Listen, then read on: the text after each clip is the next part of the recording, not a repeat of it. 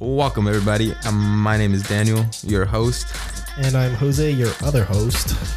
Today's episode, uh, we're going to talk a little bit on kind of like fitness. You know, it's uh, getting close to the end of the uh, first month of the year, and everybody's got those fitness goals. Everybody wants to get in shape. You know, new year, new me, new body.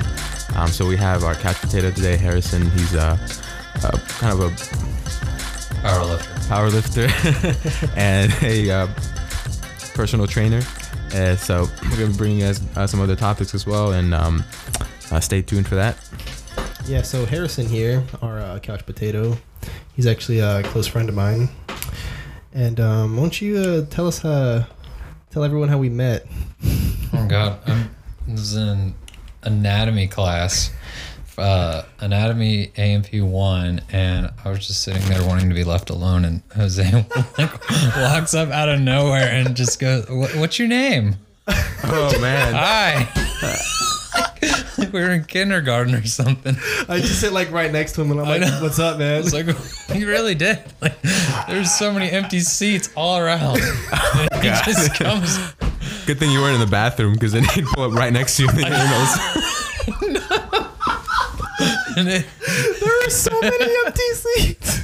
it was perfect because I probably would Oh, have man. died without Jose being there to die with me. Yeah. It was it was really it was odd, but it paid off. yeah, we we both died a little that that semester.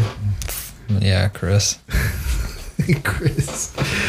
Oh, man. We yeah. had this anatomy teacher who was literally an MMA fighter oh, at the same time. yeah. what He- side hustle or what? Like, we we found him on Facebook one day, and he had his his black belt, his jujitsu thing, and a couple pictures of him in a ring. And he brought that intensity to anatomy, Yeah. which was not cool. Apparently, he's a pretty well known grappler or something like that. Yes. And we had no idea until we decided to look him up on the internet. And then we noticed that his ears had the screwed up, you know, the cauliflower ears. Yeah, yeah, he had nasty cauliflower ears. Yeah. Did not like him. you and him should have been like best friends or something. We would have been now. now, yeah. So, um, wait, what year was that you guys met? 2015. Oh, okay. yeah. Oh wow. 2015. It's been a minute, right? It's been a long Yeah. time. Yeah, I remember um, a couple years ago you started training me. That was you, fun. you trained me for like two months. Yeah, that was fun. And Yeah. I was jealous because you made really quick gains. and then I blamed Yeah. it on your genetics being On better my than mine. Yeah, Yeah. dude, I need to get back in that. Mm. Um, speaking of, you know, since you are a personal trainer, how how did that process go? Like, how long did that take to get certified or whatever? Uh, the organization that I went through is ACE, the American Council on Exercise, and I mean they're they're a decently well known thing, and uh, I never knew that the process was so simple. I mean, you can do it in a college setting. Um, you can do like a one some one or two semester kind of course for it, and you'll get certified. Um, most of those are through NASM, NAC, NASCM, I think, which is uh, they're kind of known as being like the top of the top on the list. They they have a little bit more of a rigorous qualifying process, which is cool. But uh, I paid the money. I, they sent me this book, and it was a go at your own pace kind of thing, which I loved because at the time I was not in school. I had already graduated high school, but I wasn't back in college. Um, so I thought I wanted to do that. Uh, being being healthy kind of seemed very appealing to me, especially you know considering where I was coming from. And so I studied really hard. It recommended that it was like a six to nine month course, and I took the test after two and a half months and passed by uh shouldn't say this, but passed by one point. So. And then it's two years continued education. Everywhere, or everywhere, every two years you have to get like some updated education, kind of like being a nurse and stuff like that. So it, wa- it wasn't anything. It was pretty straightforward. Oh, nice. Yeah, it's funny because I was at the gym today and I saw posters for like, oh, come get certified. And it's like you, you just go to this place and then um, pay the money. Mhm. And I was like, oh, that's cool. I guess. Yeah, a it's actually pretty simple. Yeah, a lot. A lot of it really is just pay it and pass a relatively simple course that you can take at your own pace. I mean, not that this is when I say simple, I mean just like the most base level understanding. I mean, there's there's advanced personal trainers there. You can you can step it up a little bit. You can be an actual strength coach and things like that, which is which is a little different. But uh, there is no physical test. I will say that. There's- Okay. You can be 500 pounds and be a personal trainer. so that's just something to, to bear in mind. That just because you know you got the personal trainer logo doesn't mean that you Art had to run a six minute mile or anything like that. Mm, okay, that makes sense. Mhm.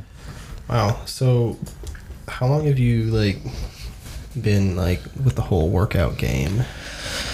Uh, I was into it like junior year of college. I mean, of high school. I got into it because I wanted to. Like my cousin, um, my cousin was a really talented diver, and he was about to be. He was kind of like in the run for possibly going to the Olympics, and he ended up winning like freshman diver of the year uh, in the NCAA and stuff like that.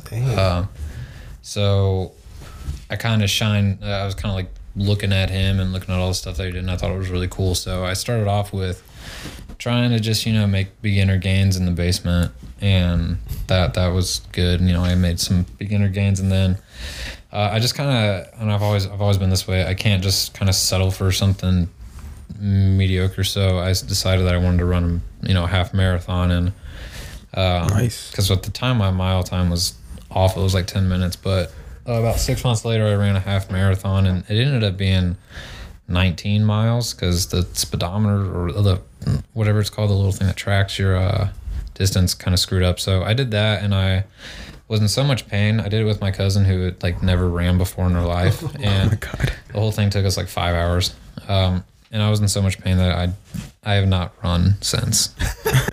this is like seven years ago, seven or eight years ago. Yeah, Completely I, turned off to it. I hate Oh my I hate running now. Um, Well, if So- this makes you feel better, I haven't done another running since I did a 5K. I know, I know.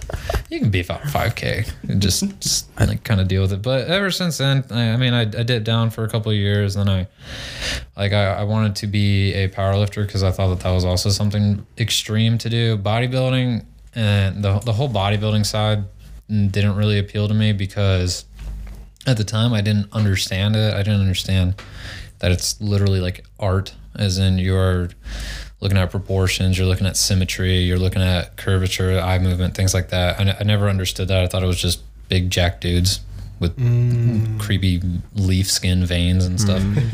uh, so I gravitated towards powerlifting because it was something that was very easy to measure.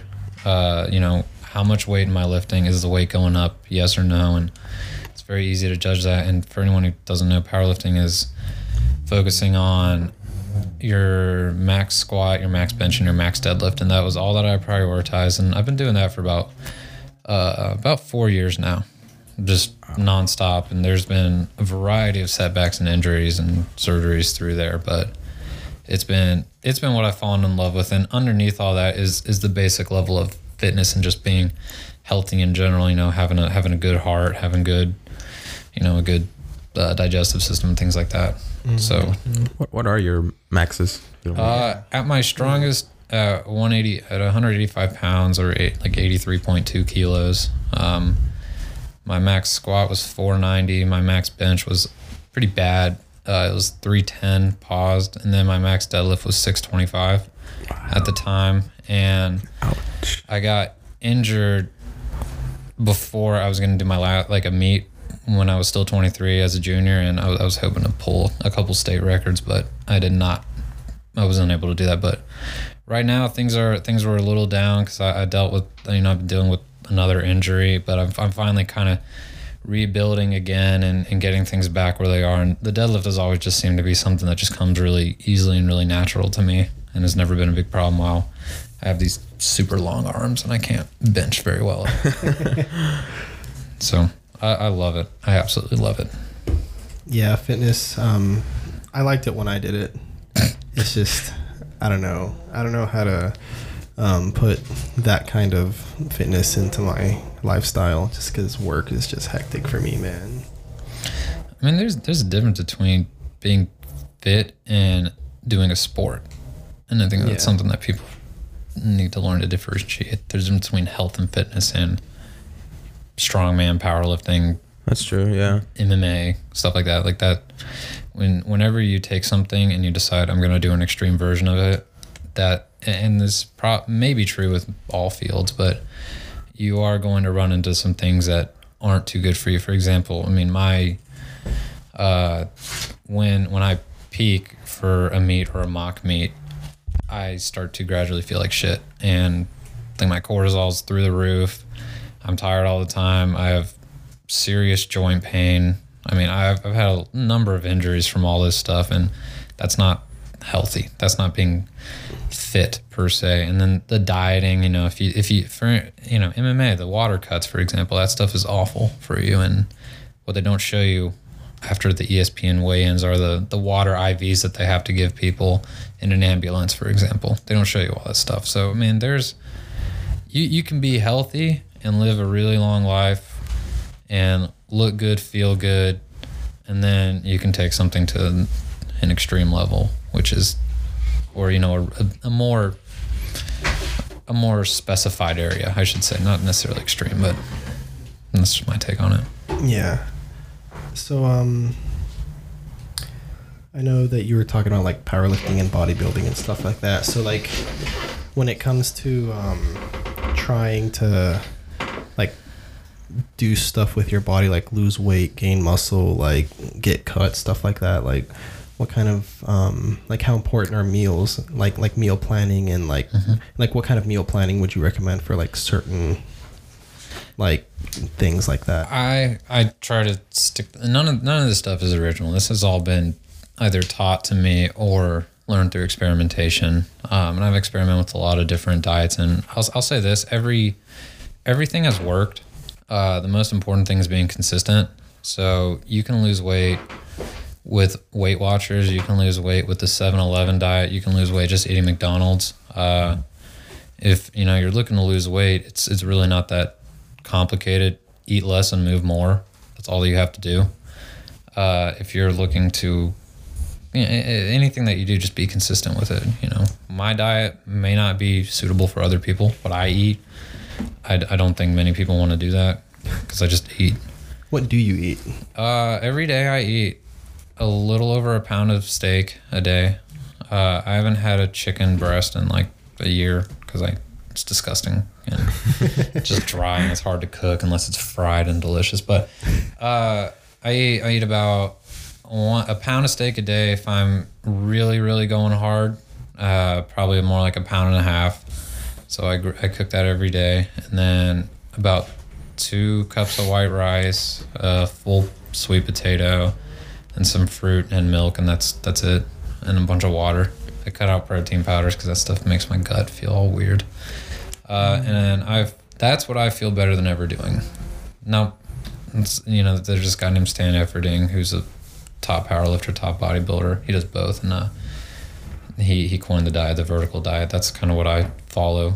Uh, and I also the most important thing of all that is getting good sleep and also uh, eight to ten grams of salt a day, uh, Oh, okay. stuff like that. That's for performance. It feels great, but Are you ever focused on the calories at all? Do you, I've never counted calories. It's, Okay. it's just so much work, and then pe- a pound of steak, a pound of this steak might have more fat than the other pound of steak. So gotcha. it's it's kind of you know look in the mirror if, if if it's coming up to a meet i just look at the scale every day at the same time and try to just think what am i going to weigh in the morning basically?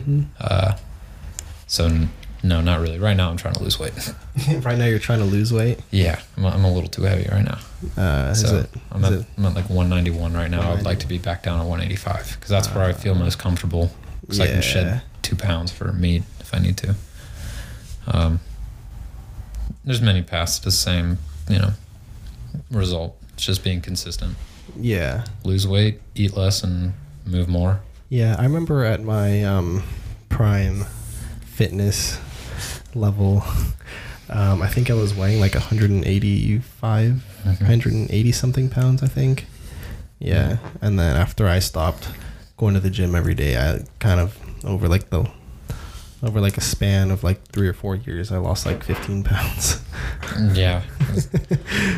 Yeah uh, i mean that it, it can happen quickly. If i'm not training i tend to lose weight really fast. Like when i when i had the hernia surgery Uh, when I got the hernia, I couldn't power lift because it would explode or whatever. But so I, I ended up throughout the process of surgery, I lost 42 pounds. 42 pounds. Yeah, I went from like 188 down to like 142 because I just I had no appetite. I didn't feel like eating. It was cool because I was super vascular because like my I lost a lot of weight and I felt cool and now I, I don't have any of that anymore. but Vascular. so I'm kind of I'm kind of upset about You it. lost But a lot of weight and still had your muscles, and you were like, You- I had were you looking like Stewie Griffin? yeah, I was looking like I remember the first day I went I went back into the gym after like two and a half weeks post surgery and I tried to bench and I almost got crushed under like 185 pounds.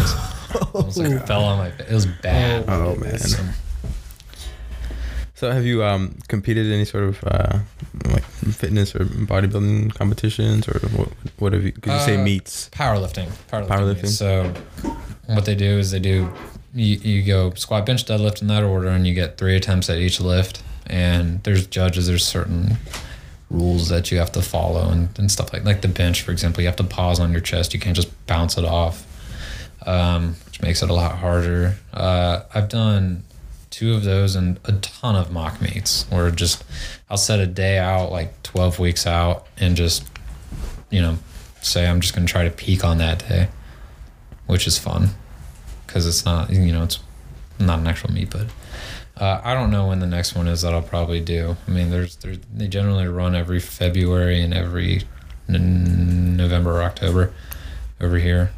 It's the USAPL. you get like prizes for winning or something, or like? Uh, I mean, they they give they give like five hundred dollars to like the top contestant, but sh- shit's expensive to just compete. I mean, you got to buy your card, and at, at this point, it's kind of like not even worth it. The last one that I was supposed to do was in was in like the October kind of area, and I just said screw it. I don't, I don't even have the money for it. I, I just don't want to spend the money on it. So, especially if, if I don't feel like I'm gonna win, like there was no point Yeah. to compete if I didn't think I was gonna win. hmm But it's a cool setting at least. You meet a lot of cool people. Yeah, definitely. I could have won. You definitely would have, Yeah. especially on the, the bodybuilding side. Oh yeah, that would have been 10 me. out of 10 man time.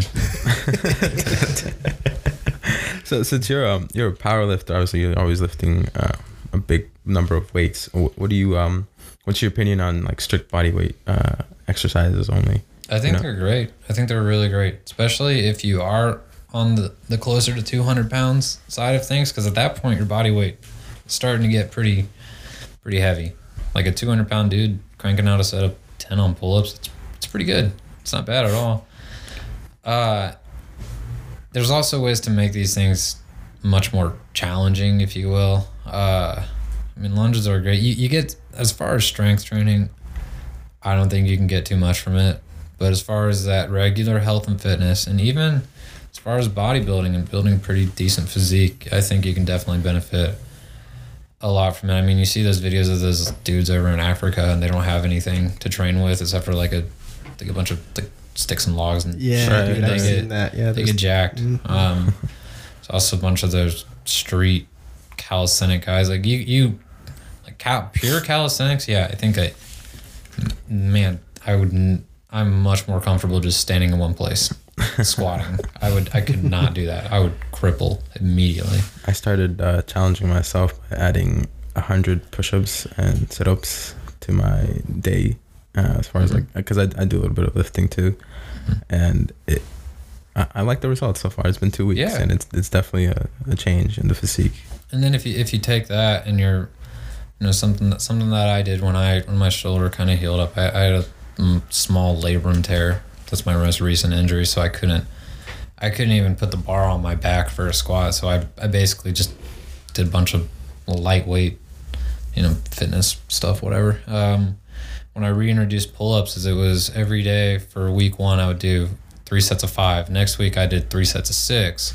Then I would do four sets of five, then four sets of six. And you know, you, like with body weight stuff, it's so cool because you can just keep adding stuff to it to mix it up. Add another rep or add more sets or something like that, and you can just really, yeah, you can definitely kill it. You know, switch your grip up with push ups, switch your grips up with pull ups, and I mean, you, you, I, you can probably, yeah, I mean, you, you can you can build a really solid body and get a really killer workout. A calisthenic workout would kill me right now, absolutely crush me. I remember, I think like last year, I bought one of those like pull up bars that you hang on your door frame. And I just started like killing it every single day on that pull up bar. And I just, I got to the point where I did damn near like 30 pull ups, That's awesome. like nonstop. I was like so proud of myself. And then I just, I don't know what happened. I just kind of stopped.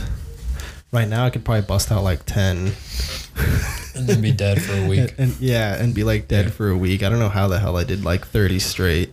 That's awesome. Dude, Yeah. Pull-ups are crazy. Pull-ups are crazy, bro. one of the coolest videos I've ever seen. One of the coolest feats of strength was this, there's this dude. Uh, I can't even pronounce his name, but like in short, it's KK, and he was a Russian powerlifter. He had like a 950 pound deadlift and shit like that, and he was like 275 pounds ish, somewhere floated up to 300. Anyway, uh, he actually just died in a street fight in Russia. he got stabbed to death. what? I don't know who the hell would try to pick a fight with this guy because he looks like a bear, but Is it this guy? apparently it was five guys on one. Look up KK. my yeah, that guy. Is that him? That's him. Bro, who the hell would want to fight this guy? And uh, there's a video on there where he does like some some 30 pull-ups or something. And it that kind of weight, that's just unheard of. He does 30 pull-ups. Just being type in that KK huge? pull-ups. It's it's insane. That's crazy. Oh my Oh my god. Like, those Russian people are And that's It's- natural? no, No. hell no. Okay. What kind of drugs is that guy? I'd probably run him on test Deca, D-bol, or Anadrol and Equipoise. Yo, all right, so I got a serious Next question here. Um, Maybe try. okay, so like when it comes to lifting naturally versus like on drugs, like could you get to the point where you get on drugs doing it naturally? Would it just take longer Uh, or yeah, I mean, yeah, there there's some dudes at the gym who, and this isn't to toot my own horn, but there's some dudes who are definitely on drugs, and you know I can outlift them, and I'm 40 pounds lighter than them. Granted, they they are using their drugs for a different purpose. They're using it to build a. I cannot build a physique like that. Yeah. In general, it's probably easier to to to get to a better point with strength without drugs than it is to get to a better point with physique without drugs. Uh, there's a certain level with the physique that you are just not going to touch with without steroids, and it's a lot lower than people think. Um, but drugs, drugs, uh, up until a certain point, drugs will make everything uh, go a lot. It'll go a lot faster. It'll be a lot easier. You recover a lot faster. You'll feel better for the most part. Um, in the gym, you'll feel better. Outside of the gym, you might not, but yeah. yeah, drugs. The steroids are very, very powerful. Very, very powerful. So, hopefully that. Drugs. So, well, I'm gonna start today, guys. All right, so if you want, so Everyone if, you, get on it. so, so if the listeners want the the the phone number to my steroid plug, it is uh Finaplex 404. on Amazon.com. five five five five five five five. Type in Finaplex on Amazon.com. Finaplex. It's, I mean, God, that dude's huge. Seriously, Yeah. who the hell would fight that guy? 55 pull ups? 55 pull-ups, bro. That is He's like 300 pounds almost. Wow. So, um, yeah, that's pretty impressive. Would you ever go on steroids? Uh, no, I've thought about it many, many times. Uh, it's just if my main thing in life was powerlifting, yeah, absolutely. Gotcha. Yeah. But yeah. it's not. Yeah, it seems to be like a theme with with um, a lot of the people that go on there. I was watching this uh, this video of this one guy, and uh, he would do it like I think it would, they do it like two days in a row, and then they stop, and then it's like he's just huge, but uh, it's like a lifestyle for them. It's just Yeah. their life. It's just what they what they're into, and There's once you go on for the first time, and again, I've I've never I've never done steroids, but I you know I do powerlifting and I just see stuff, and I'm also just of any variety. I love and am fascinated by drugs. So, needless to say, I've done quite a bit of research on this kind of stuff, and uh, there's there's a couple of guidelines that and this is not 100% true, but I try to stick to this. If someone's making a living off of their physique, they're probably on steroids. If someone's a professional athlete or a world record holder in any physical sport, they're probably on steroids. And that's just that's just the reality behind it. And I don't mean that in a bad way, and that certainly isn't shitting on people. Right, right. And if you have in your Instagram name Lifetime Natty, you're probably on steroids. You're probably on and you're also an asshole because you're selling a false thing to you're selling false expectations to kids. So that way they can buy your stupid cookie cutter workout program. And that, that's that's why i think people need to be more educated about this stuff it's because people are lying to you and they're I- stealing Speaking of that exact same thing, I saw this um, video online of this dude who was trying to like debunk these like supplements that these people were selling. So he like went to the company, like talked to the models and stuff, and he's like, you know, like, do these supplements work? And the guy was like, yeah, I mean, like, yeah, supplements work. He's like, you know, like, are you taking it? He's like, yeah, yeah, you know, like, I take the supplement every day. And he's like, you know, but I'm also on steroids. Yeah uh, this like- guy this guy chris bell did a really great documentary. It's on netflix bigger stronger faster. And that that's where i would start off with uh there it's just it's a lie. Uh, everything out there supplements i mean maybe take your creatine but beyond that i mean nothing is ever going to come close to 250 even just 250 milligrams of test a week which is slightly above like an actual doctor prescribed hormone replacement therapy dose yeah that right there that i, I recommend that to everyone i know stronger. uh, it's very enlightening. It's very it's it can kind of be a little heartbreaking at the same time because all these people that we look up to as being, mm, you know, great. You know, it's it's America. It's the top athletes. Mm, It's shocking how many of them fail drug test. I'm not just talking about steroids. I'm talking about just PEDs and performance enhancing drugs in general. But uh, it's there's also this big misconception. This is this is another one that I don't like. Is I'm not big enough to. I'm not 300 pounds of muscle, therefore I can't be on steroids, and that's that's just not true at all. You can take steroids at 130 pounds in the MMA. I mean, steroids aren't going to. They're incredible, but they're not going to make you huge overnight. I mean, uh, it's just. it- it- It's just messed up all the, all this stuff out there and it's just the fitness industry is pretty uh it can be pretty dark behind the scenes and all that stuff and it's just last year alone we had a couple of top bodybuilders Dallas McCarver died uh at 23 years old What? Holy. he was a Mr. Olympia prospect now granted he had some precondition with his heart but when you're taking uh, yeah, steroids can make that worse. steroids can and will make that worse. Uh, Rich Piana, who was very open about his steroid use, he finally died. Um, he was an addict, and, and here's the thing: if you can use steroids responsibly and you can use them in a healthy manner, you know, generally speaking, time on equals time off. You know, run your proper uh, ancillaries. You know, get your blood test. Tell your doctor what you're doing. Be honest with him. Get your blood work done, and you can you can generally be okay. But since it's illegal and it's not something that's talked about, most people don't know how to responsibly do these things, how to responsibly mm-hmm. run them. So mm-hmm. you can run them safely and effectively. You just you got to come off at some point. But these pros who make their living off their physique, you can't. You can't. They need you to look like this. So some guys outlive others, but I mean, we're never going to know about the actual health implications, you know, the health shit that people like Arnold deal with. Like, and, and you know, a bodybuilder's never going to come out and be like, yeah, my dick doesn't work because I took steroids poorly, or yeah, I, I have cirrhosis in my liver because I ran too many orals.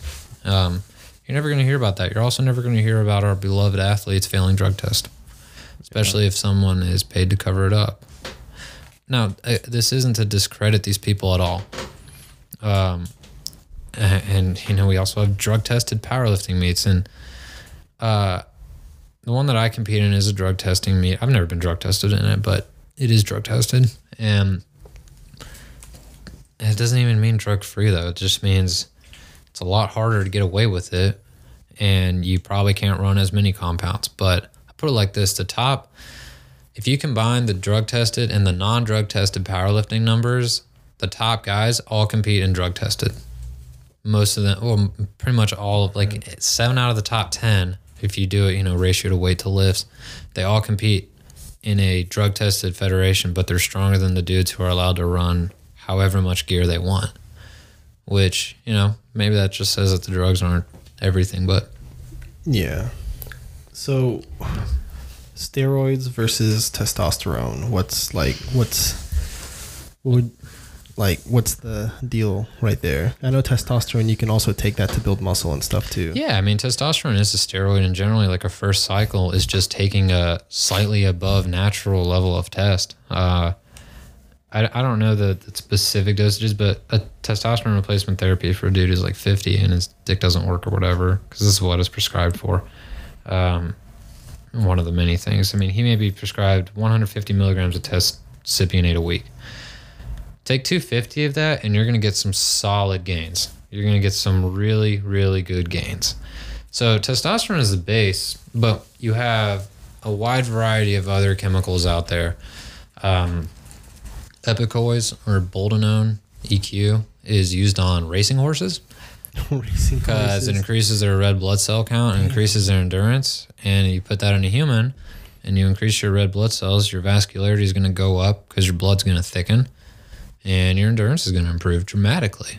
Um, it's a very slow and long lasting ester, but you take that, for example, then you take Trenbolone, which is, you know, when you Google big fucking cow or whatever, and you see those cows that are all muscular, yeah. that's Trenbolone. And a human one day decided, let me take that. Uh, and Trenbolone is incredible. Yeah, exactly, exactly. A hold my beer kind of thing. What what all of them have in common though is that they will shut down your natural test production. They're not a substitute for it, but they will shut it down. So you're gonna have to have a base of regular testosterone no matter what you're running. So you can't just run Trenbolone. Well, you can, but you're gonna run into problems. And uh, they all do different things. I mean, all this stuff is really great for what it was designed for, which is to prevent muscle atrophy in you know terminally ill people, for example. Mm-hmm, so that mm-hmm. way they don't lose all their muscle and they can hold on to weight and, and stuff like that. So mm-hmm. from a medical standpoint, it's incredible and it's really effective and it's changed a lot of people's lives and it's really helped people. but So- then there's the people that don't need it that take it. Yeah. Yeah. So in this video that I was watching, um, this guy's counts of testosterone were, I think three thousand, and like a normal m- a male, um, his age and his size, it's about five hundred. Yeah. Um, and I'm gonna do do um, I don't know if you would know about that, but like what what is the uh, negative effects or what's um, the repercussions of having that much testosterone? Uh, the negative effects are generally it, it, it varies compound to compound, but if we're just going to take regular testosterone, you're generally going to hit get hit with one of three things: uh, balding, acne, or uh, gyno, which is bitch tits, which is where you grow the lumps underneath your nipples. So some dude has some puffy ass nipples and he says, "I'm a natural bodybuilder." Okay, um, sure.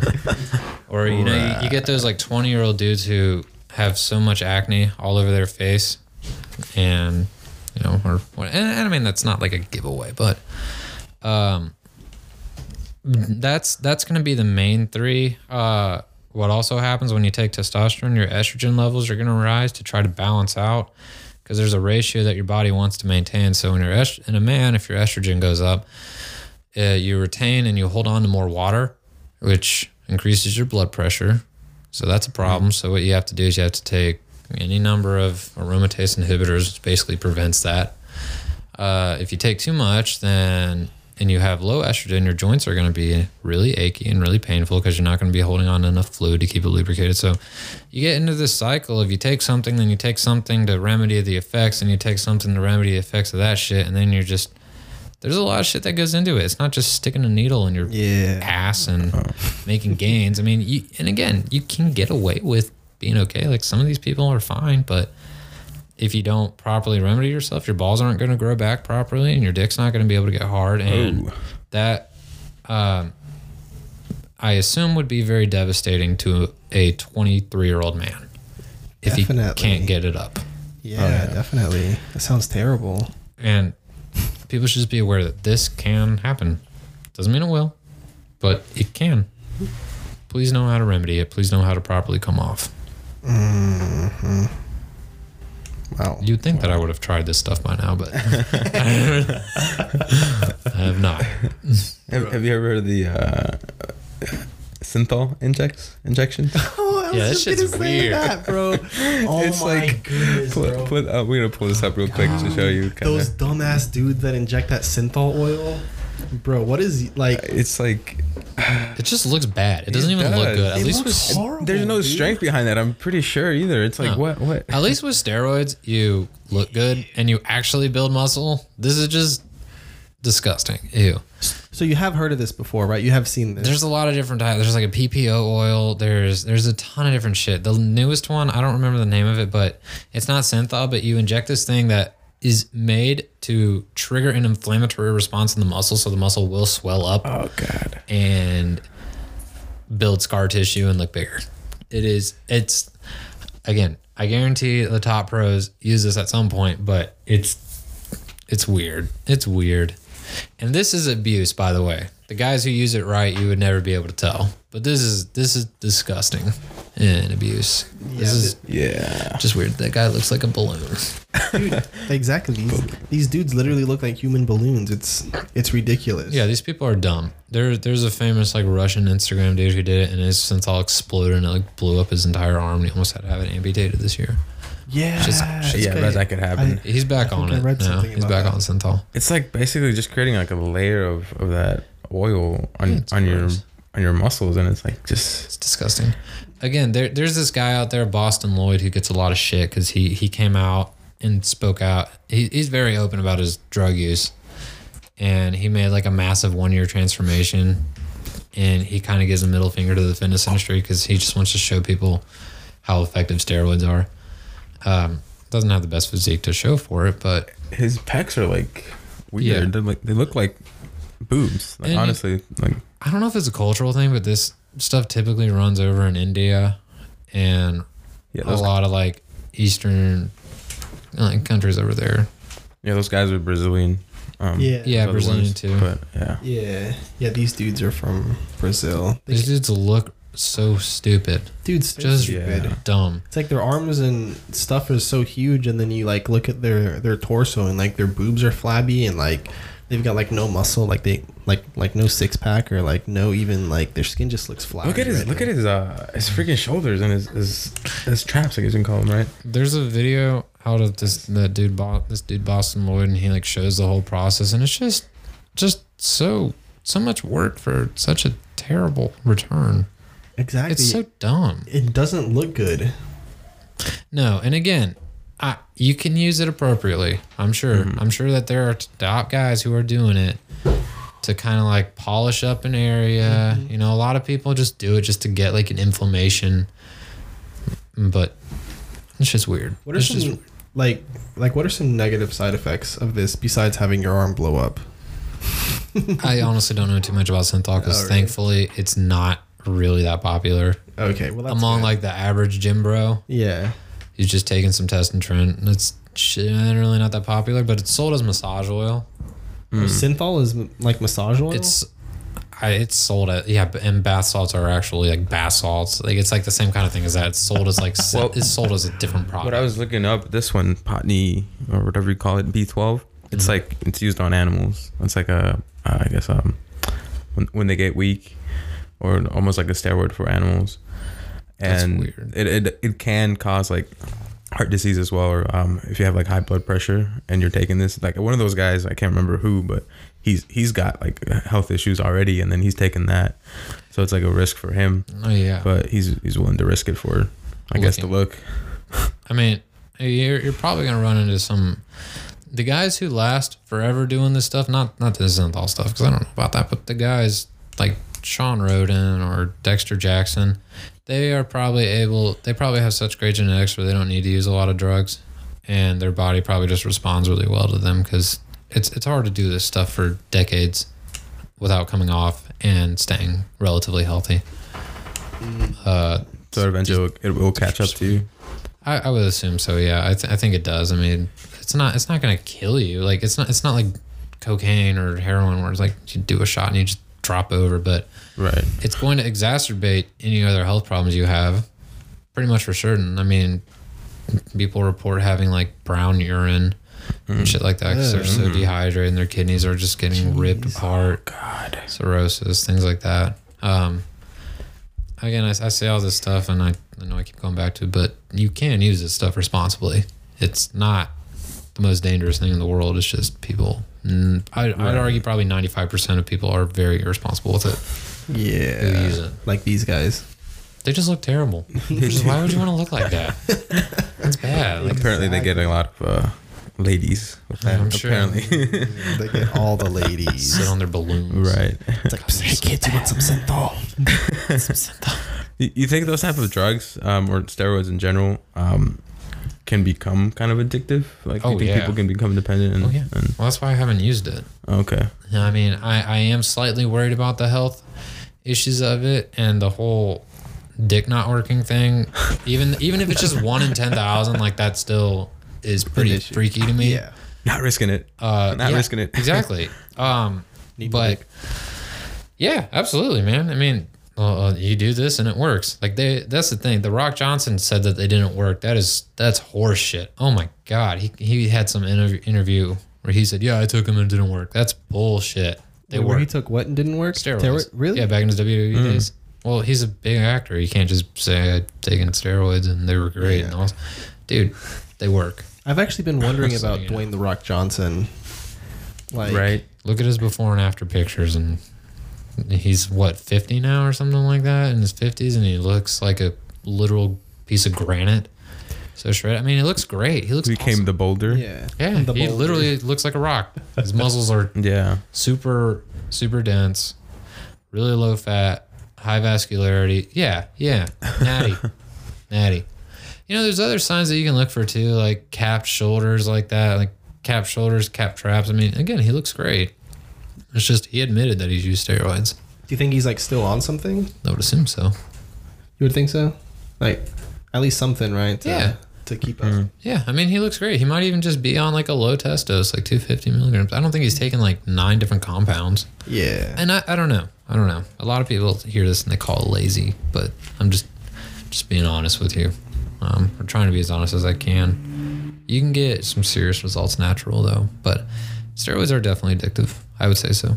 Mm-hmm. Rich Piana talked about that before he died. He talked about how he was addicted to it, and then you get to this point of this body dysmorphia where you don't know how you look anymore. You don't you don't know how big mm-hmm. you've actually gotten. You don't know any of that. You always just want to be bigger. You know, bigorexia, Oh yeah, I've heard of that. Yeah, people just want to get bigger, bigger. real thing. like- yeah. more drugs, Yeah. more food, and I don't care how muscular you are. At 320 pounds, that's really bad for your heart.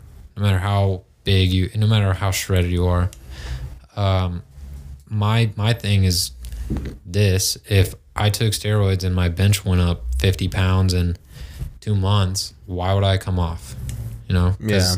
because it's such a good result. I mean, you come off and your strength tapers down. I mean, there's a couple guys out there who are relatively open about their steroid use that I like to follow, and I salute them really hard for what they do because they come off and their strength drops like they're losing like 100 pounds on every lift.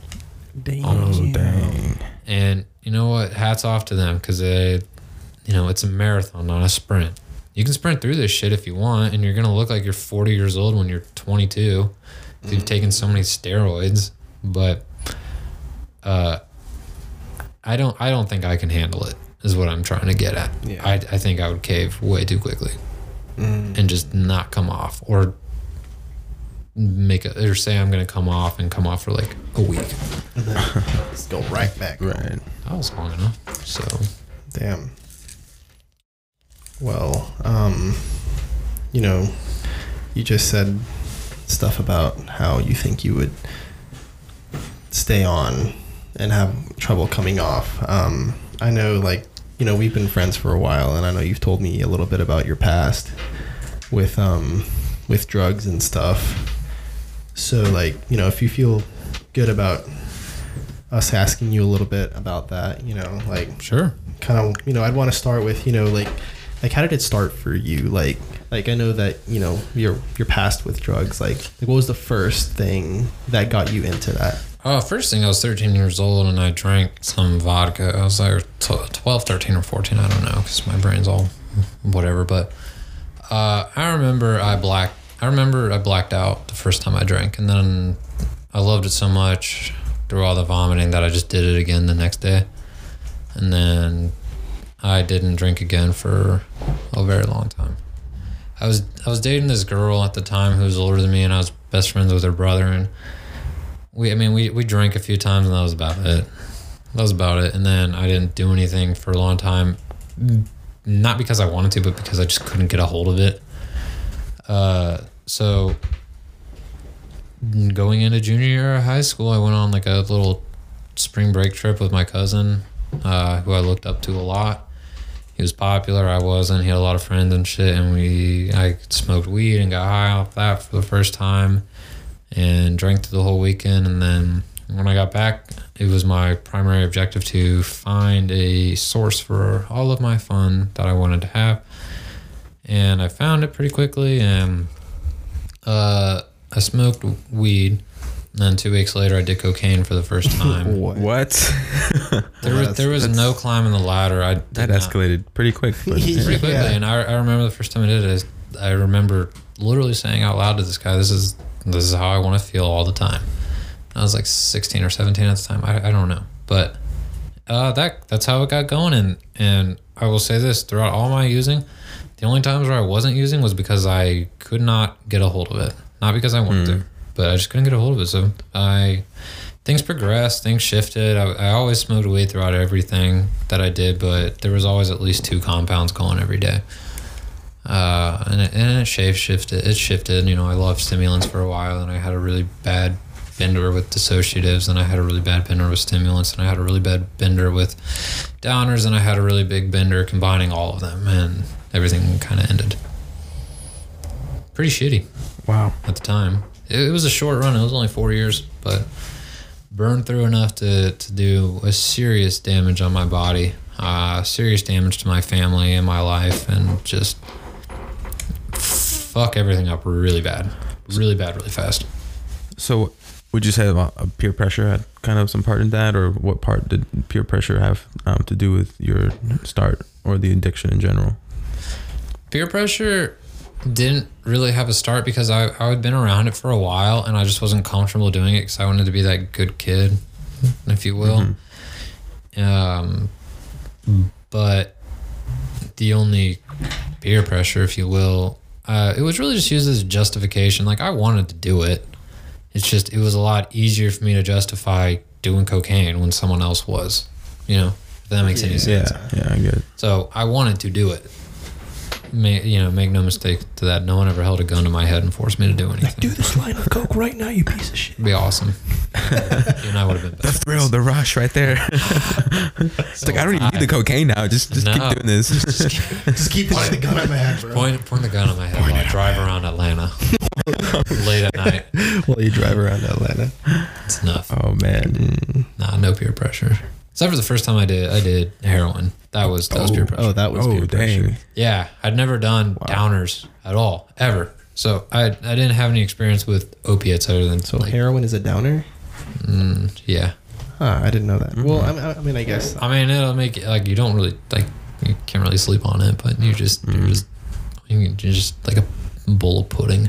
Uh, I th- this this is kind of ties into like just the climate in general with how drugs are. I mean, I remember asking a dude. This is in 2015, bear in mind, or 2014. I'm sorry, and I asked the dude, you know, about OxyContin because I'd never tried all this, and at this point, I'd been burned out where I was convinced, you know, any more stimulants, any more cocaine, any more amphetamines, that I'm gonna, you know, die for real this time. Uh, and, and I very well mean that as literally as possible. I was probably going to die, but uh, he laughed at me and he's like, "No one does that shit anymore. We just do heroin." And so I was like, "Uh, you know."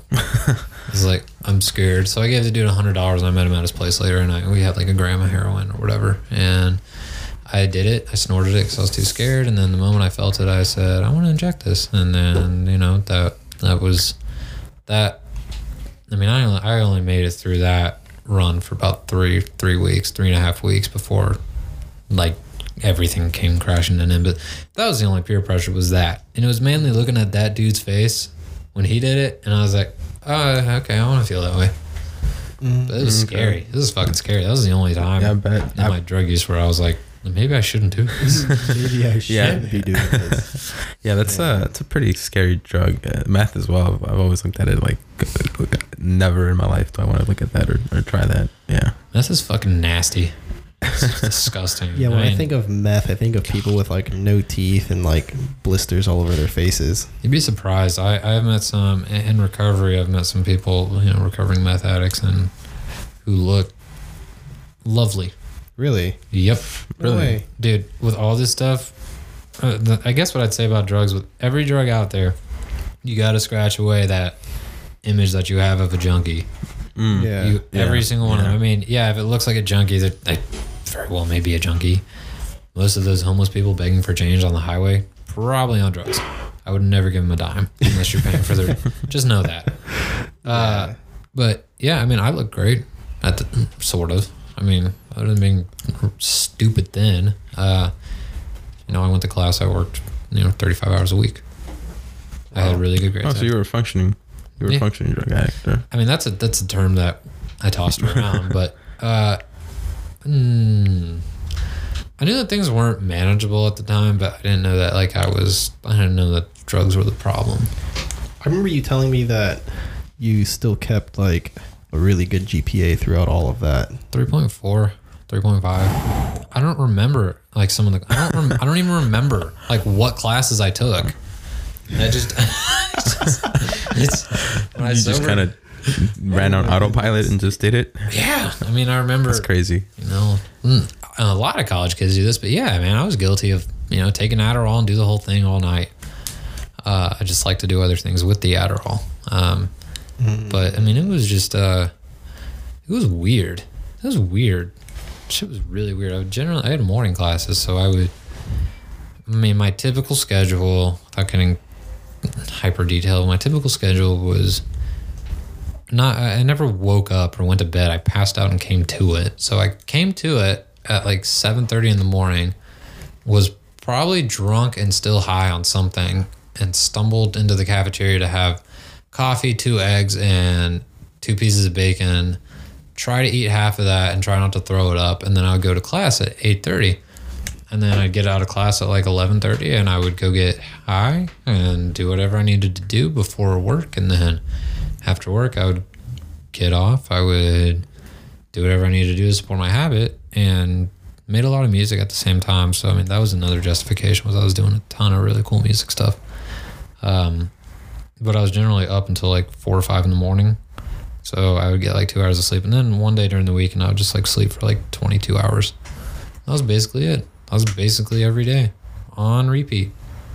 And I tried to like cram as much into the cracks as I could. You Yeah. know, I could sneak off on at work and get drunk or whatever. Oh dang. Yeah, everything was fair game too. There's nothing I ever would have said no to.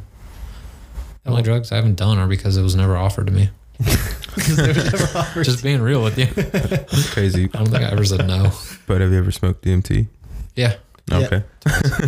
The only thing I haven't done that's relatively mainstream was PCP, Okay. which Mm. I kind of never really wanted. I don't. I don't really want to. No, doesn't seem fun. Have you ever done Flakka? Wait, isn't that from? No, no, Flakka is that shit that was turning people into like zombies. or Oh, something. okay, It was okay. making them feel like demon possessed. It's or just something. bad sauce. Oh, that's from That's uh, just Twenty One Jump Street too. I No, no, think no, it no, was. no, no, That was WHYPHY. No, no, that was not okay. from Twenty One Jump Street. Flakka is actually a real drug. Yeah, That was in the it's news, basic- like, it's- last I think year. It's basically just PCP and bath salts. Yeah, probably What a combo! or a combo. Yeah, What a joy! what a joy. Fuck Um, that. That, at what point did you realize that you were like, shit, I need to? When the withdrawals kicked in, Yeah. and I had never experienced them before, um, that's when, because I didn't think I would have had them. They were pretty bad.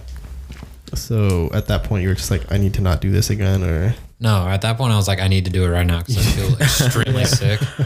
Was there ever like a low point that you felt like you had to do whatever it took to really get anything? Like, like if you weren't able to get it, would you be willing to do anything to get? Yeah, absolutely. I mean, I I, uh, I never hurt anyone. Um, I, ne- I never, I really never did that. Um, I've stolen from stores, but the when I got sober, I paid all of them back, which was weird because what? yeah, I went went on to you know Rite Aid and said, "Hey, uh, I know you don't know me, but I, I I'm dead serious. I stole a lot of you know like cough pills from you. Here's a hundred dollars. I don't care What? what you do with it. Just I need to give this to you." Um, and you know I did that for Publix and CVS and Kroger.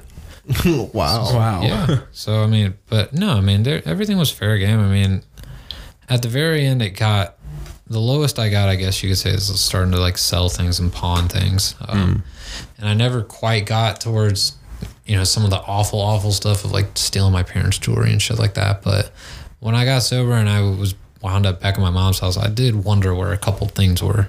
I realized like, oh, I sold all of that. So Oh, okay. yeah. what, what was the store's reaction? Like when you came back, what did they what did they say? I'm say? sure that dude just put that shit in his pocket. Yeah, okay. Just kept it. Wait, did, did you just talk to like the random Joe cashier, or did you talk to the managers, or what? uh, just whoever was there. Okay. Kro- Kroger, Okay. Kroger won't allow it, so I just donated to a charity in their name. And Okay. I, I said, this is not like a, a bragging kind of thing. Someone else told me to do this if I wanted to stay sober, so I did. okay. So I really wanted to actually stay sober. W- Would you ever? Did you ever think maybe they might call the cops on you, or like would you were afraid of Fuck that? yeah. There's a couple of like these things I had to do to kind of clear the past where I was like, please, like, mm, like I don't want to do this, but um, um, it's part of the process. Yeah. Gotcha. Glad I did it. Did you um experience any like health issues after that? Any long lasting or? Yeah, I had Hep C. Um, I don't have it right now, uh, but I I have Hep C. Um, and I went through treatment for that. I lost a good, decent chunk, chunk of my liver, I think. Oh wow. But that thing regenerates. So I, I was down like fifteen percent, twenty percent of it. So most of it will grow back. It's probably fine now, but. I mean that that's another thing with these the steroids. Oral steroids fuck with your liver really bad, and if I compound that with Hep C, that's not a good mix. Gotcha. Uh, but that, and then a little bit of nerve damage. Um, nose is a little fucked up. Um, mm. lungs. Uh, that's mainly it. I fortunately walked out without like a wet brain, which is really nice because there's some people, you know, in my circle of recovering people who, you know, they're not. Unfortunately, they've been doing this shit for like 20 or 30 years. I wouldn't have made it that long probably, but dude, that's that's sad. It's really sad. Some people don't fully ever like come back to consciousness and some people the health issues are just just fucking terrible like mine mine are nothing in comparison to some other people Wow. like i i am super lucky that i walked out yeah. where i did where i can still stand i mean maybe maybe i'll die five years early who knows but dude i'm lucky i'm so lucky yeah. I'm I'm glad that you're Take- still alive. I take care of my heart. I don't know what happened. There was a couple overdoses that really scared me, and mm, I take I try really hard right now to take care of my heart. Should probably drink a little less coffee, but that's about it. I quit nicotine this last year, and it, it's just been weird ever since because I don't have anything anymore, like at all.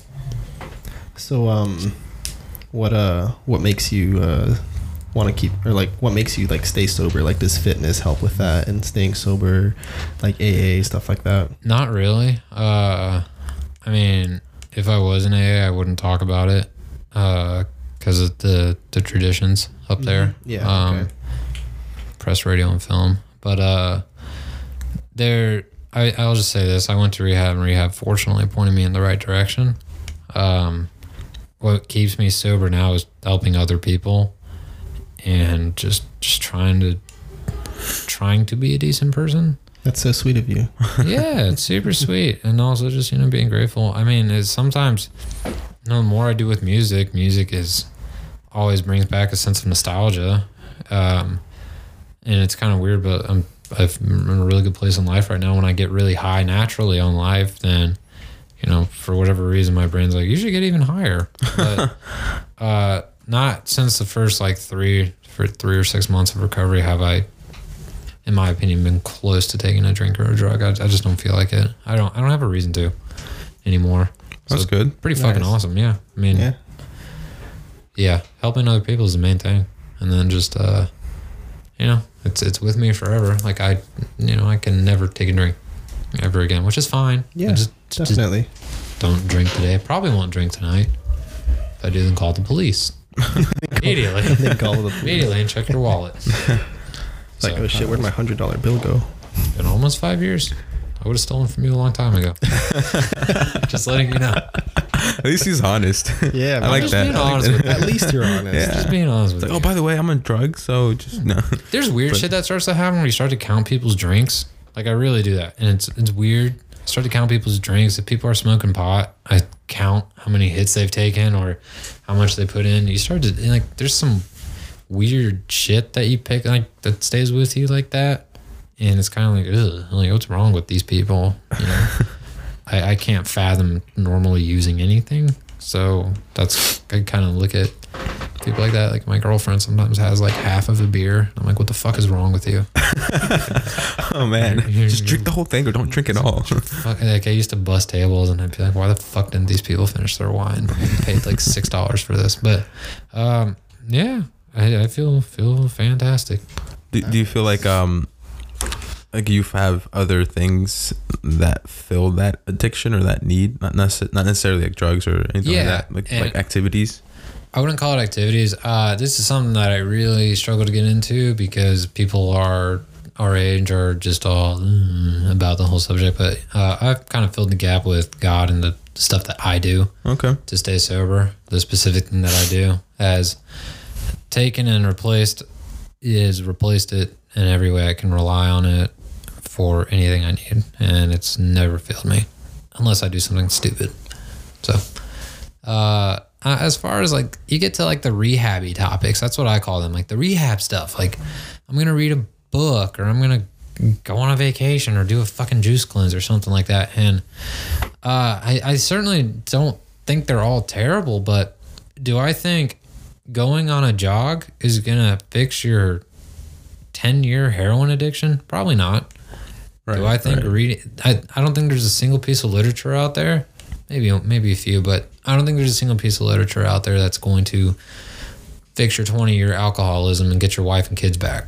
Yeah. That's that's what I'm getting at. I, it, it takes takes maybe a third of the effort to stay. You know, take a third of the effort that you used to get fucked up and put it into your recovery, and you'll probably be okay. Because I put way more effort into getting high than I ever have into recovery. That's just an unfortunate fact. right. But you know, Yeah, like my my dad's been sober about ten plus years. He, he was an alcoholic, and um, one thing I've noticed about him is that he tends to hoard things, and and he's got like a bunch of he oh god, he's got like a bunch of random shit just around the house. He's like a And, thousand TVs. like old bul- bulky TVs and like other stuff. So th- that's kind of what I meant as well. I was just curious. to- oh yeah, yeah. If if um I'd, I'd say what it is for me, and, and my girlfriend can attest to this, but I'm super intense and extreme with the things that I do. Like that's probably what it is. I can't do anything casually at all. I can't even play a game casually, uh, which w- tends to work to my advantage largely, especially because I'm I'm playing guitar for 13 years and almost 14 now, and it's like I take that energy and put it into that and just get you know hopefully get pretty good at that, but. I, I do shit like that. I'm also I have a couple of like weird quirks that I have um, that stick with me. Like it used to be like checking the house at night for you know fucking robbers and zombies, whatever. Um, there's a couple of weird quirks, and, and I'm sure that I'm sure that I could find some common ground with your dad. A, a lot of like recovering alcoholics and addicts and shit tend to put a lot of their stuff into work as well, which which is great. Um, it's funny that it's just hard for the alcoholic addict to tend to put that towards staying sober. yeah. yeah. So, you know, if they can put a little bit of it towards it, they have a pretty good chance. I mean, but it's pretty, it's pretty bad, pretty, pretty rough at times. Shit's really bad out there. Yeah, man. Shit is really bad Yeah. out there. It just keeps getting worse. Like the stories that you hear, it's Mhm. awful. Like carfentanil now. Without Carfentanil? man. It's 50 times strong. It's like elephant tranquilizer. Yeah, Holy fentanyl. shit. Yeah, dude. Carfentanil. Car fentanyl. Yeah, it's like the new new thing. So we had fentanyl, now we have carfentanil. Wait, what's worse? Uh, carfentanil is 50 times stronger. 50, So 50 times stronger. I put, I put it like this: the scary shit with the, with the heroin, especially, is that it's hit the middle class and it's hit like the white suburbs. Uh, I went to school at like Alpharetta, ooh, uh, Alpharetta, whatever, fuck it, Alpharetta High School, uh, and I, I We know who you are now. we know you. I was a weird kid in the corner. Uh, I went to sc- it's it's like a little you know like a wealthy area for the most part, especially for being a public school. And Yeah. a lot of the kids up there have fucking died since um they've they've died. I didn't know them, but it's all like heroin and fentanyl. Like when I was when I was in school in like 2012 ish, like heroin was pretty unknown up there. It was mostly known as being like a you know like a edgy area, like Little Five kind of area, whatever, East Atlanta. Uh, it's it's gone up there now because there's more money, you can charge more for it. But the scary thing with all this is when I was doing it, when I tried it, that was probably at least a little bit of heroin. That was probably you know like maybe maybe like if I was lucky, like 60, 70 percent pure. Uh, now things have gotten cheaper, and you take you take heroin and you measure it in grams or points. You take fentanyl, you measure it in one one thousandth of a point. So it's such a small dose. So if you accidentally scoop too much of that shit in there, you're much more likely to kill someone than if you accidentally scoop a little bit too much heroin in there. Oh, Because fentanyl is like hundred times stronger than heroin or some some shit like Yeah. that. isn't that what killed Yeah. Mac Miller? Right? Yeah, it's what killed Mac Miller and it's what killed Lil Peep. Yeah, if I accidentally, you, you get like the tiny, tiny, tiny little scooper. If you accidentally put too much in that, there you're probably gonna kill someone. And the fucked up thing is these people wanted to kill people because that means it's some really good dope, and you'll get a lot of people who want to get that. If if you're buying It's fucked up. Okay, so Mac Miller died because he snorted cocaine that was laced with fentanyl. That's weird. So like, if you're buying, like, you you would think that a high class celebrity like that would know what he's getting, you know? So Yeah. like, do you think that he knew he was getting cocaine laced with fentanyl? No, absolutely not. Unless unless he was paying for, unless he was trying to get like a combo thing, like a like a fucking like a burrito and a soda or whatever, like try to get two things in it or whatever. Um, Two for one special. Yeah, Two for one special. Some people offer it. That number nine It's combo weird. at Taco Bell. Uh, I, I I don't know too much about how he died, but generally speaking, I firmly believe you pay you get what you pay for. Um, and someone of his you know status, I'm that shocks me. That shocks me. I mean, you know, cocaine here. Uh, fortunately, I was I had a testing kit, and I had a guy who knew how to do an acetone wash. So I, I paid like a hundred dollars for like less than a gram, but you know, whatever, it was good. Uh, something with the heroin, I paid a hundred dollars for like eight points. Um, at least you know I, I was sort of okay with the fact that you know I'm probably not going to die from this. If I You're don't, probably not going to die from this. there's a decent chance, but Yeah. you know you get these stupid ass high school kids, and I, I hate to call them. I should just call them ignorant. That's a better you know thing. You get these ignorant kids, man. They they want it cheap and they get stupid stuff. You know I've I've I've learned the hard way. Uh, that shocks me that Mac Miller would have had an incident like that happen to him. Lil Peep had it coming. He knew though. Yeah, Lil Peep was like on Xans, like Lil Peep hard. was on everything under the sun that you like. And dude, Xans, Percocets, Oxycodone, whatever, and you're washing that down with some Jack and Daniels, dude. Like you're oh, you're gonna, God. it's gonna hit you hard. I mean, Yeah. Yeah. that that's a combination. At the bare minimum, you're gonna black out pretty hard. I mean, Yeah. that that was, yeah, that's a hell of a combination. And Peep's drug problem was was really it was it was out there. It was no secret that No. he was doing a lot of drugs. It was messed up. It was really sad. Yeah. It was really, really sad. I, th- I think he just didn't think that there was a life worth living without it. Maybe I, I don't know. I it uh, shows in his music too. Like if you listen to his music, like it's like all drugs and like death in his music. It's wild because I thought he sucked before I knew about him, Yeah. about all of it, and then I was like, oh, okay, because like the lyrics are really simple. It's all like really basic, you know. From, I've from never stuff. actually heard the guy. Really? Yeah. No. I I It's never. depressing. Yeah. It's depressing. I never listened to him until after he died, Okay. and I can get down to some of his music. Like he's got some catchy stuff. Like I can kind of jam, but it's really depressing music. Come over when you're sober. Part one was really good. Uh, I haven't been able to vibe with part two because they made it when he was dead, so been kind of hard to vibe with that. But come over when you're sober. Part one that that had some some stuff on it, and I remember watching an interview with Post Malone after it. like sometime after he died, and post was you know some some I don't know I don't even follow rap. I don't know how I get on these things, but uh, they were talking to him about like Xanax and shit like that because now. It's just so everyone here knows for fun, it's like fifteen dollars to buy a pill press, and you can press whatever you want. So, fentanyl is cheap, and Xanax is not. So you can hmm. easily just press something. You can throw in some aspirin and hopefully get your fentanyl dose right and sell it as Xanax. Hopefully, get your fentanyl dose. Yeah, hopefully. Hopefully, I mean, it, it really, it. it truly is an epidemic right now. It truly is an epidemic. But you know, Post was like, I, I'm so grateful that I don't do that shit anymore. Um, Yeah, well, I mean, Mac Miller was always used to say like I think. Uh, I mean, I, I didn't really follow the guy either, but I think um, there's like a couple of his quotes. He was like, "Yeah, I mean, I, I always want to feel like this. I, I don't. There's not a point in my life where I don't want to feel high or, um, you know, just elevated. I guess. Mm-hmm. That's But- the part. That's the part that I that I struggled with was why not feel this good? Just like with steroids, Right. why not be this strong? You know, like I, I, I was convinced for a while. I was like, I'm just gonna do this till I die. That really was my plan. There wasn't a plan to stop or taper.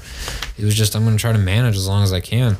Um, and and it's it's it's tough. It's tough for a lot of people out there who aren't willing to kind of accept that it's a problem. I mean, I, I put it like this: the thing with addiction is so crazy that when I had surgery, like on my on my hernia, I, I had to prep so hard for that because you know I knew that I was going to be getting some fentanyl. I Um, remember when you put your me on- dude that shit felt i the moment they put it in me i knew. They didn't even have to tell me. They put they put like a valium in me before they brought me back to like calm my nerves like dude i'm fucking excited. You know you're about to give me drugs. So they put they put valium in me and they didn't tell me but i knew it. And like i i could feel it. Valium. and immediately i got this feeling of dissatisfaction because i was like more. Like i need more. I was like i'm gonna fight the fight the anesthesia as long as possible and stay up as long as i could and then I woke up and I was in legitimate pain and I asked for some, you know, and said, "Hey, my my balls hurt really bad because they did," and they because my hernia was like right on my like sperm nerve or whatever. sperm nerve. Yeah, whatever. yeah, so my my balls hurt really bad, but they gave me uh they gave me Dilaudid and then I was still in pain and I asked for more Dilaudid and then more and then uh they you know they were like we're not sending you home with any pain meds just so you know because you're fucking crazy. Because you're fucking So crazy. they threw away. I think that's But- a good thing.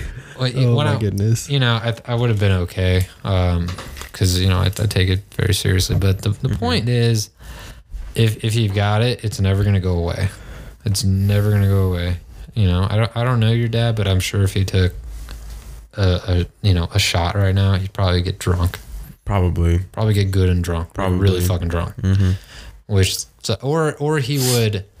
At least at the bare minimum, want to and be dissatisfied until he did. There was um there was times where I guess that my mom would just you know get on to him about it so much that he would try to quit, or and sometimes he would just quit because um or he would just stop for like maybe a year or so, and you can see the change in mood and attitude as far as like the the want the need to actually like drink and just Yeah. like you can see that so Yeah, it's crazy, man. It's really it's really weird stuff. I mean, it's it's only for people who want it, also who want to want to get clean and, and all that stuff. That that's the thing, man. In the music stuff, if you're surrounded by it, why it's difficult. It's very difficult. Uh, I just step away from music. I couldn't even touch the guitar for a while because I was so fucking scared. Because I was like, I haven't played this thing sober in years. Um, it was weird. Now it's like, what was I thinking? What was I thinking? I'm much better sober. I'm a god now that I'm sober. Should have pulled an Eric Clapton and, speedballed my way through 20 years. No, I, no, not Eric Clapton. No. but no You're fortunately not. you're Harrison Garcia. Harrison Garcia. Harrison Garcia yeah. Oh man. So I don't want to go a little uh, off topic or throw you a curveball, but I'm just curious. Um, I wanted to ask you this: Do you think you think addiction is genetic or can be genetic? I've I've heard that a couple of times. I'm just Yeah. kinda- I have a theory. This is my incredibly smart, sophisticated theory that I developed on my own. Uh, there's two types of people. There's people who are born with it, which I grouped myself into that class because the first time I drank, I blacked out. I could not stop. okay. Um, so I've never had one beer. I've never had one hit or one line or anything. Uh, I've always used everything until I was stopped or was forcibly stopped. Like I ran out or I was forcibly stopped. Uh, then there's people who develop it, and I take like the college frat kid who goes off to college and he starts drinking and he's having fun and everything's fucking jolly and shit. Um, and that's cool and all, but over time you develop it, and next thing you know, he's like, "Oh, I've been drinking every night for a really long time. Maybe I shouldn't. Ah, never mind." And then he just keeps doing it. I, I think genes definitely play a role in it, but you can develop it. And the hard drugs out there, the, your crack, your heroin, your meth, and shit, um, those are just going to turn you into one at a lot faster rate. That that's just that's just my theory. That's the steroid of, uh, of Yeah. drug, Oh yeah. addiction. Oh yeah. Oh yeah. The big 3 The Uh-huh. big three. So I I think that yeah, that's my personal theory on it, and everyone in my family, pretty. m- It's all over my family. True. So yeah, Well, both. But once you got it, you can't stop. You're you're, you're fucked. yeah, that's crazy, man. So it's just something that you really got to watch out for, yeah. Just, especially if you want to have kids, right? mm, yeah. Like, don't. My do kids are fucked. don't, don't do drugs, kids. I think I think just again like with the steroids, like why don't people should just talk about harm reduction, just present things as they are, just be honest about it, and, and I think we can help a lot more people if they're not so afraid to talk about it. I I really do. Yeah. So that's just my thoughts on it. Yeah, Yeah. for sure. That's what that's why my recovery group is all you know fellow recovering alcoholics and addicts because uh, they're the only people who are going to be receptive to me talking about this kind of stuff. Yeah, of course. Yeah. Everyone else will be like, "What's your problem?" Just stop. Like, oh, really? Yeah. It's like telling a depressed person not to be depressed. Right. Right. Just stop being an addict. Stop being so sad. Just be happy, and you'll you'll, you'll Just smile. feel it. You'll feel it. Go on a walk. Oh, Read an inspirational quote and get motivated. Go run. a Yeah. marathon. follow an Instagram influencer. oh man, I'm just shitting on everything. Oh my god. Oh God, the worst. I always cringe when I see people post stuff online and they're like three months sober, and in my head I'm like, mm. Mm. I, and maybe I'm just a cynical asshole. I think I've just seen too much, but uh, I'm always like, eh, good luck, and I mean that. Good luck. Good. Just good luck. I wish it was that easy. I That really, really of do. That kind of reminds me of um, you know Demi Lovato. Yeah. Yeah, Mm. she on like all her social media pages, she's like, "Oh, sober, blah blah blah, sober this, sober that," and then like, was it like what like a couple months ago she like OD'd on heroin. Yeah. Yeah. Dude, anyone can get sober for a month or three months to get the heat off their back. And, you know, I probably could have done that. I didn't want to, so I didn't. But anyone can get sober for a short period of time to get their wife to leave them alone and get their boss happy and shit like that if they really want to. But it's that long term stuff because it's, I don't know how to explain it. It's just, it's always there and it'll make any excuse to do anything. So the moment the heat's good, right back to it. You always kind of tend to pick up right where you left off. Mm. God, none of this stuff is original. So, so many people have just said this stuff to me, and I'm just regurgitating it. but anyway, I Well, can't take credit. Well, Yeah. Well, I'm glad that you told us everything you did because I know for. I, I mean, me personally, I you you've told me a lot of this stuff, Mhm. but um, it's good to you know for Yeah, good refresher for yeah. me. You know a lot of the details shit too. Yeah, yeah, I know a lot of the deeper, deeper The details. super deep. Yeah, but um, you know, for Daniel, you know, you know, it was his first time hearing all this stuff. And Yeah. I, I think it was this really is good. yeah. for This both of this us. is actually like I I've- I've worked in restaurants, so there's Uh. I've seen some stuff too. Yeah. I've never par- partaked in it, but uh, actually talking to somebody who's uh, recovered is, is actually pretty. Uh, it was pretty awesome. I, I really appreciate you um opening up about that. Yeah, absolutely. I mean, don't I hesitate at times, but then again, I mean, the, the reality is like it, it helps one little person out there. Woohoo! Uh, that's all that matters. Um, it's you know we just need to be aware of it. You see all these celebrities and people are so shocked, and it's like no, it's everywhere. Right. It's everywhere, everywhere. So one final thing before we uh, end this podcast. Um, you said you've been working on an album. Oh God. Um, so since this podcast is going public, if you would want some free publicity for your album, you want to tell us a little bit about it? It'll be uh oh goodness. It's a it is a death metal album. I've released one in the past that I wasn't happy with because the production was shit because I didn't know what I was doing. But this is my first big boy project where I poured a ton of time, energy, money, heart, and soul, and lost tremendous amount of sleep working on this thing. Uh, it's a five song album. It's 45 minutes. The songs are all, you know, relatively long. Uh, it's supposed to take you on a journey. Uh, it's inspired by the video games Dark Souls, but uh, I went all out, paid an artist to do full designs for all social media sites. Um, band's called Firelink, Firelink, like is, Firelink. is that how it's spelled? How it sounds? F I R E L I N K. Okay. We'll, we'll put it on our our website and social Yeah. media too, so people. yeah, can, give us a link to your fire link and I'll give that. I'll give that stuff. Uh, yeah, when when it's ready, which should be you know mid March. I I haven't really done any promoting it yet because I I like to have all the product, but I want it all there at once. I don't want to like do it out in Right, right. sections. But it's exciting. It's been a hell of an experience working with people in California, New York, uh, and Britain and Denmark. Oh, to make this shit happen. That's crazy, dude. It's been wild. Nice. It's been wild. sweet. So, you want to yeah. Uh, place a little sample? oh god, no, No, no, it's okay. I don't think people are going to handle it. oh, it's all good, man. I don't want to hurt anyone's ears, but it's it's it's you know it's good stuff. It's gonna be a lot of fun. Cool. Well, I can't wait to hear it. You know, I'm always down to hear your It's original too. projects. It's original. Nice. Yeah, vessel of the primordial serpent. it's fun. It's gonna be it's gonna be a lot of fun. Nice. But yeah, Can't wait. fun. Can't wait till you get signed and make a lot of money and take me on tour with you.